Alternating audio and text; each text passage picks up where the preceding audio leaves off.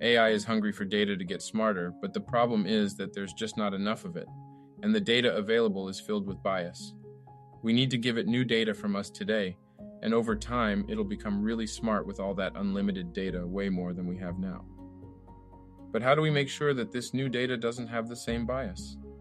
That's the question we must tackle if we want our AI to learn the right things. Below are the existing bias most people might not realize are affecting us today.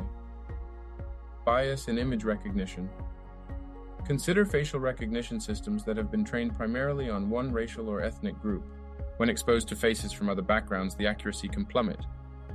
An unbiased dataset would encompass a diverse range of ethnicities, ages, and other factors. Gender bias in job applications. Some AI algorithms used for sorting job applications have been found to favor male candidates for certain roles. This stems from historical data where men may have been more prevalent in those positions. Removing this bias requires understanding and correcting the underlying assumptions in the training data. Bias in sentiment analysis, AI systems. Analyzing social media posts or product reviews may misinterpret slang or colloquial expressions from various cultural backgrounds. Incorporating more diverse language samples can lead to a more nuanced understanding. Bias in medical diagnosis. Healthcare AI might be trained mostly on data from patients of a particular demographic, this can result in misdiagnosis or overlooked symptoms in patients from other backgrounds. Including varied and representative medical data is crucial to avoid such pitfalls. Bias in credit scoring. Algorithms determining creditworthiness might unintentionally favor certain socioeconomic groups due to historical lending patterns. To combat this, financial institutions must continually scrutinize and adjust their models, ensuring that they don't inadvertently discriminate. We all wish to live in a world where systems in place are effective and non discriminative. The crazy thing is that we can work towards that future. If you work with data, you know the saying, bad data in, bad data out. The saying ties back to the advice our parents used to give us you become the crowd you hang out with because they influence you. With the above understanding, if we all feed new information that's unbiased or not skewed toward one demographic, then the future AI system will reflect that.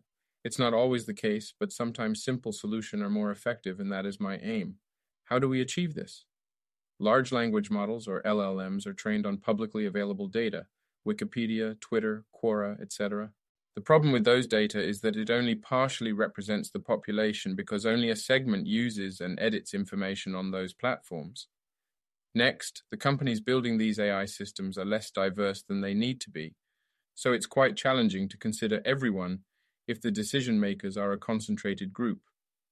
The good news is that AI systems can learn much quicker than us, so they can be trained over time to be more neutral and understanding of all of our differences from skin color to language dialect. Step one, we need to open up training. We all need to be active participants with the data those AI systems are being trained on. Seating on the sideline and pointing fingers does not help anyone. Easier said than done, but it's simple enough to understand and act on. Step 2. We need access to the latest model. The quicker we get access, the faster we can start participating, or else the hidden models will grow on the existing data. We all know now where it stands. Safety is a concern, but there are guardrails we can use, like limiting some applications, those that have harmful consequences. Step 3. Let's balance the information coming out about the AI system.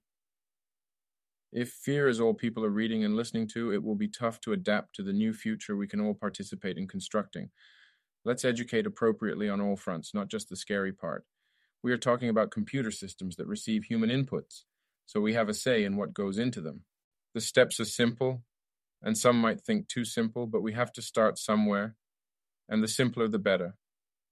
Aside from getting all of us involved, we know the competition between the giant tech companies is always in the mix. Dealing with them is complex, but we have a stake in the game. They have our data, so we have a say in how they use it. The way things are going, AI systems will do different things, so companies can compete in building different types of AI. As they progress individually, if we say nothing or let them create in silos, they might be off course and make something we do not want.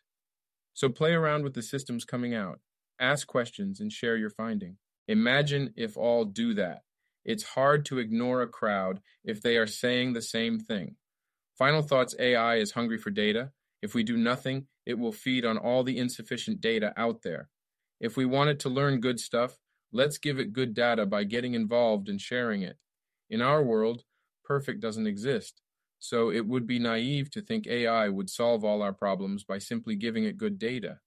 The truth is that good data will balance the equation and will not isolate people based on race, gender, religion, and associations. Most people want a fair world, and that's possible. So let's help build the truth AI.